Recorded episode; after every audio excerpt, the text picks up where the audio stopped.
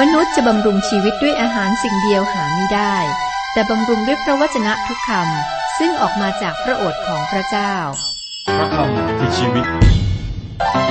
ต่อจากนี้ไป ขอเชิญท่านรับฟัง รายการ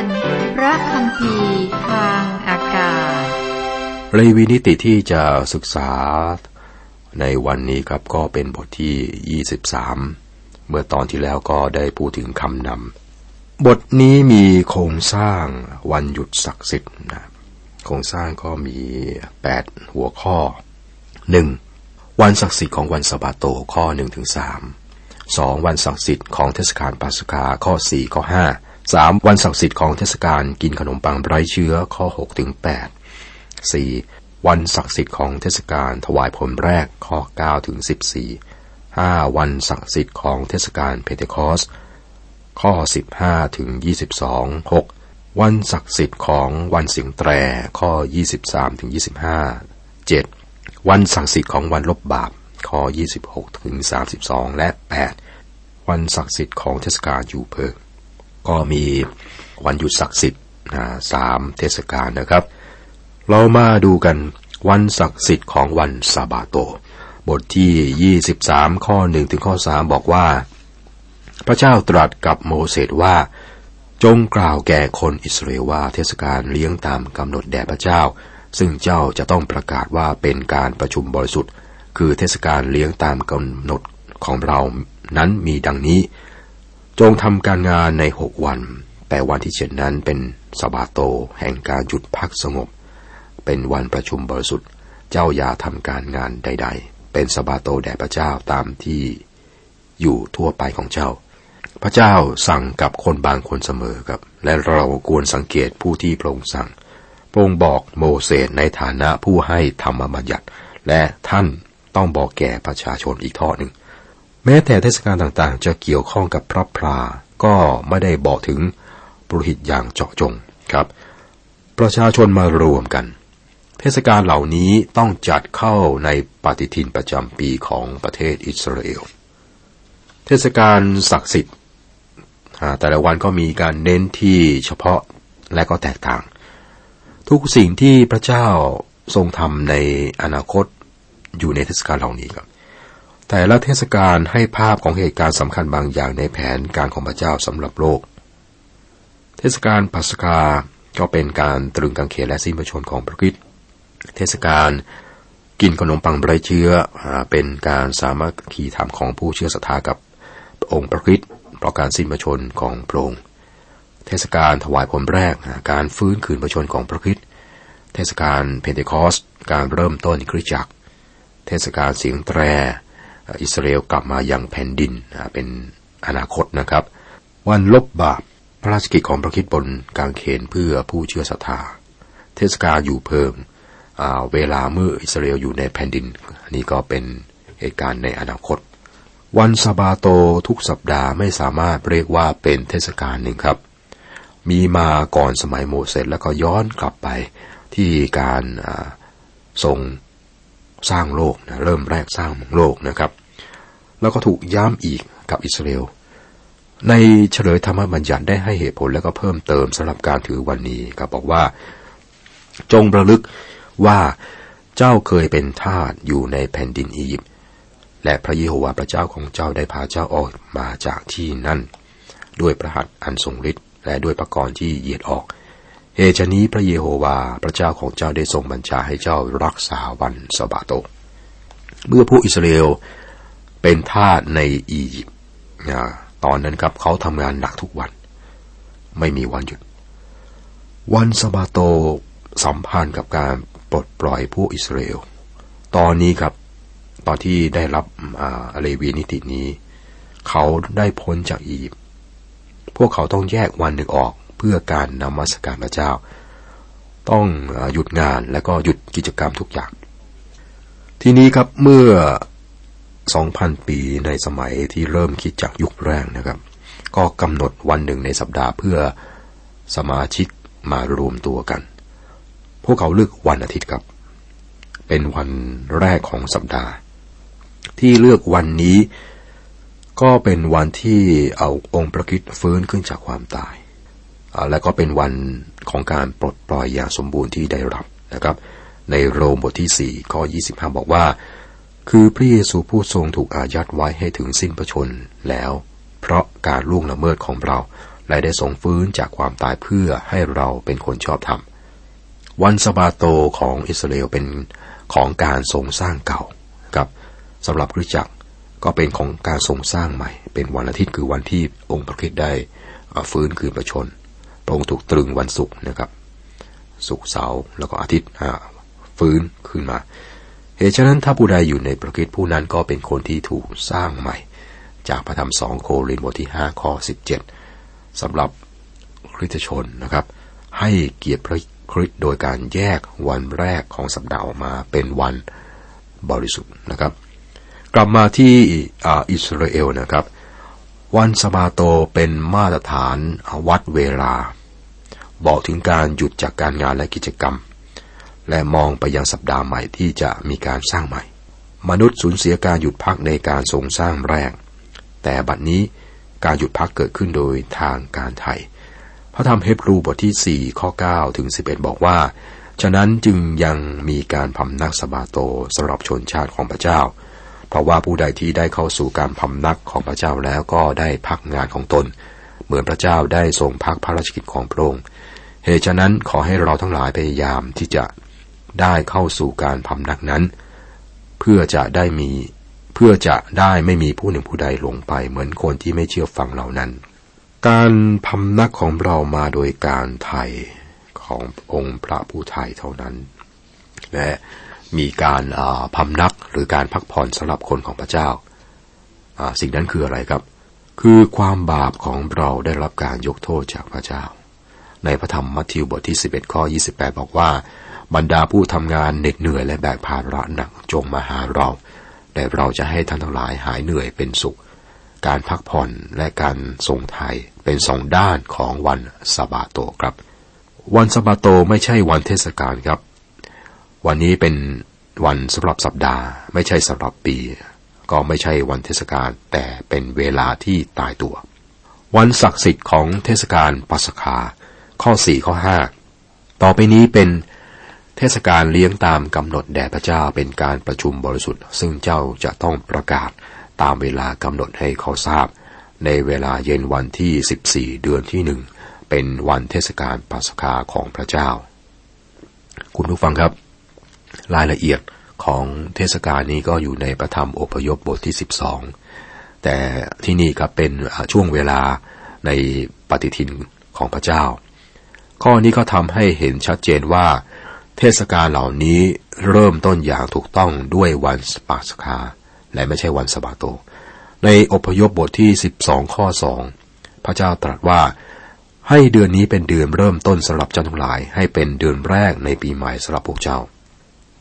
วันศักดิ์สิทธิ์นี้เล็งถึงการตายเพื่อเป็นเครื่องบูชาของพระคิดและคุณค่าของโลหิตไถ่ของพระองค์ในหนึ่งโครินบทที่ห้าข้อเจ็ดบอกว่า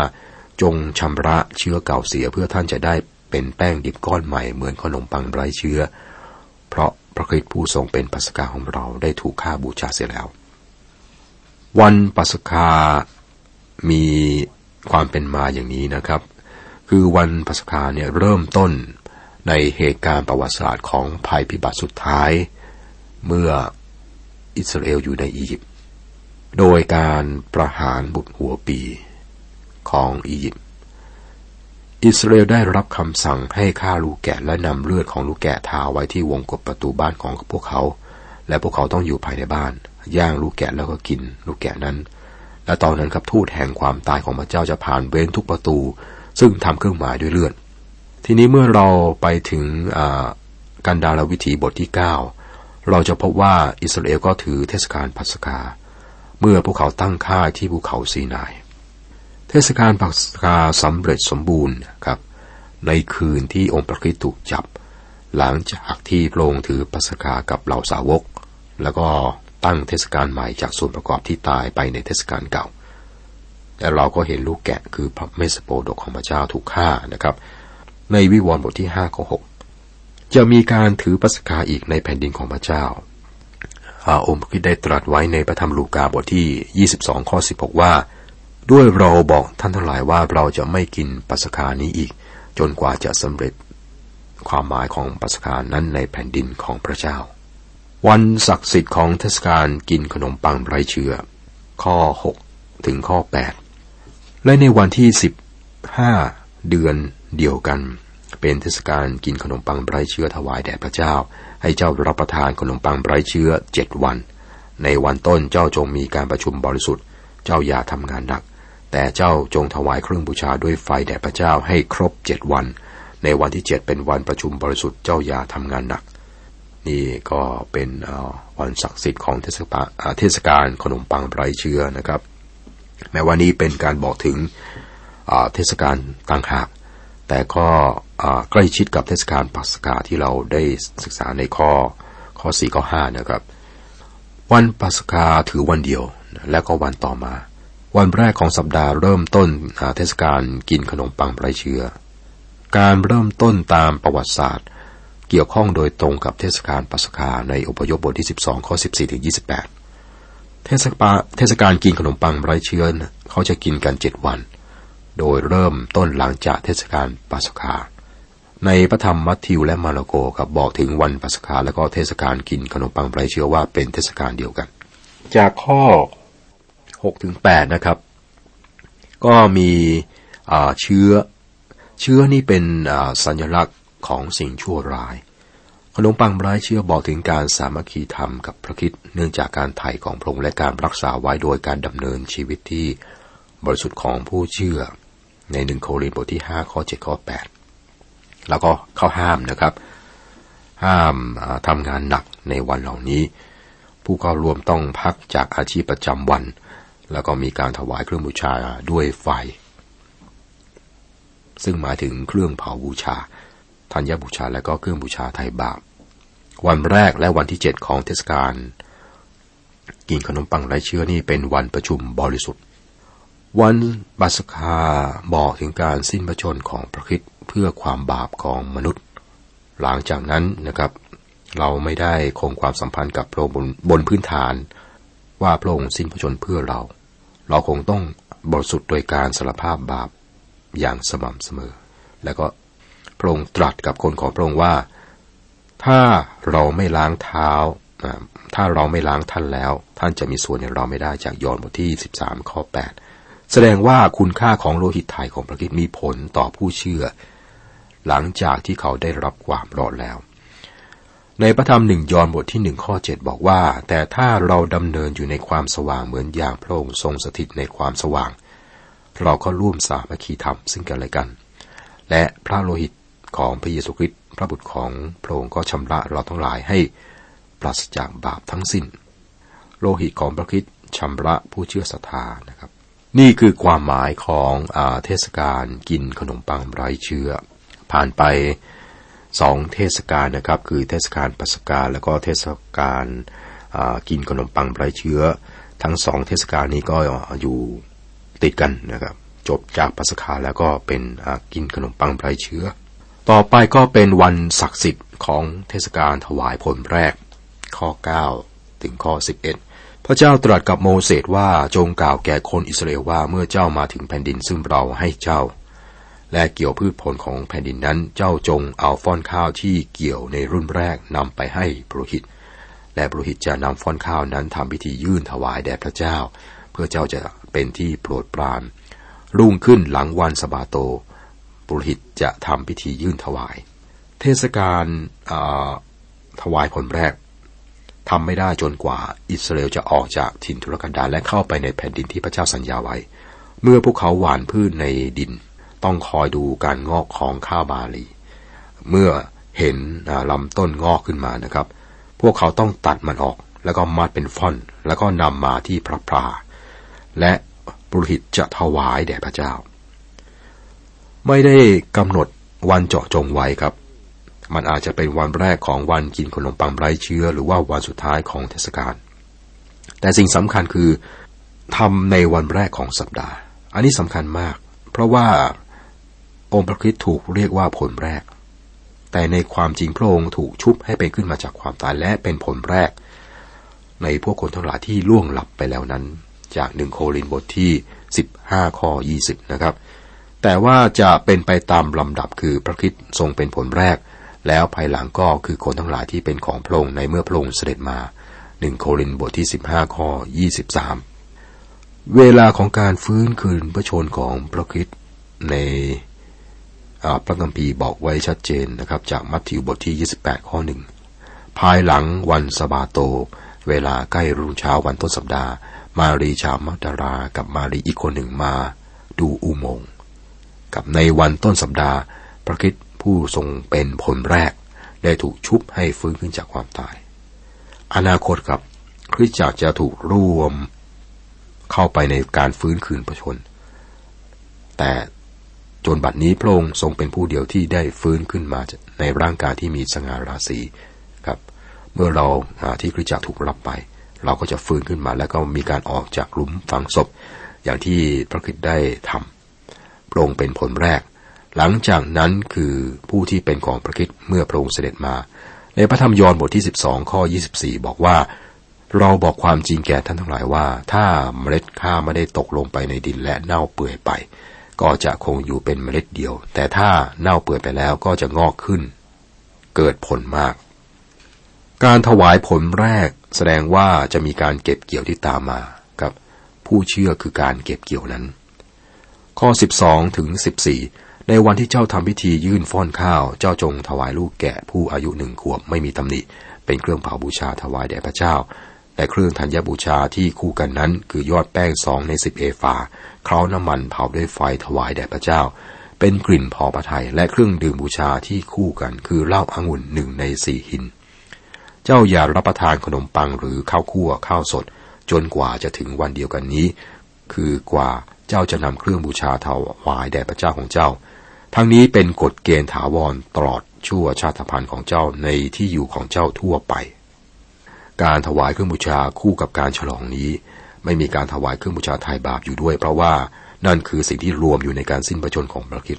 และนั่นคือที่ซึ่งพระองค์ได้จัดการกับปัญหาบาป การถวายเครื่องบูชาเหล่านี้เป็นกลิ่นที่พอพระทัยในสองโคริโมที่ห้าข้อยี่สิบเอ็ดเพราะว่าพระเจ้าได้ทรงกระทำพระองค์ผู้ทรงไม่มีบาปให้บาป ราะเห็นแก่เราเพื่อเราจะได้เป็นคนชอบธรรมของพระเจ้าทางพระองค์ยอห์นบทที่สิบสี่ข้อสิบเก้าอีกหน่อยหนึ่งโลกก็จะไม่เห็นเรา แต่ท่านทั้งหลายจะเห็นเรา เพราะเราดำรงอยู่ ท่านทั้งหลายก็จะดำรงอยู่ด้วยคำตรัสของพระคิด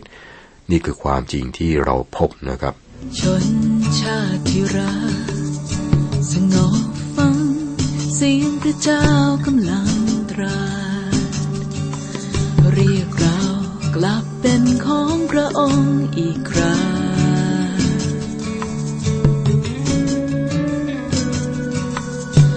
เติมใจให้เต็ม ด้วยน้ำพระทัยพระองค์ อดทนความยากลำบากที่เพียงชั่วคราวเพราะพระคริสต์ทรงดำรงอยู่ วันนี้วัน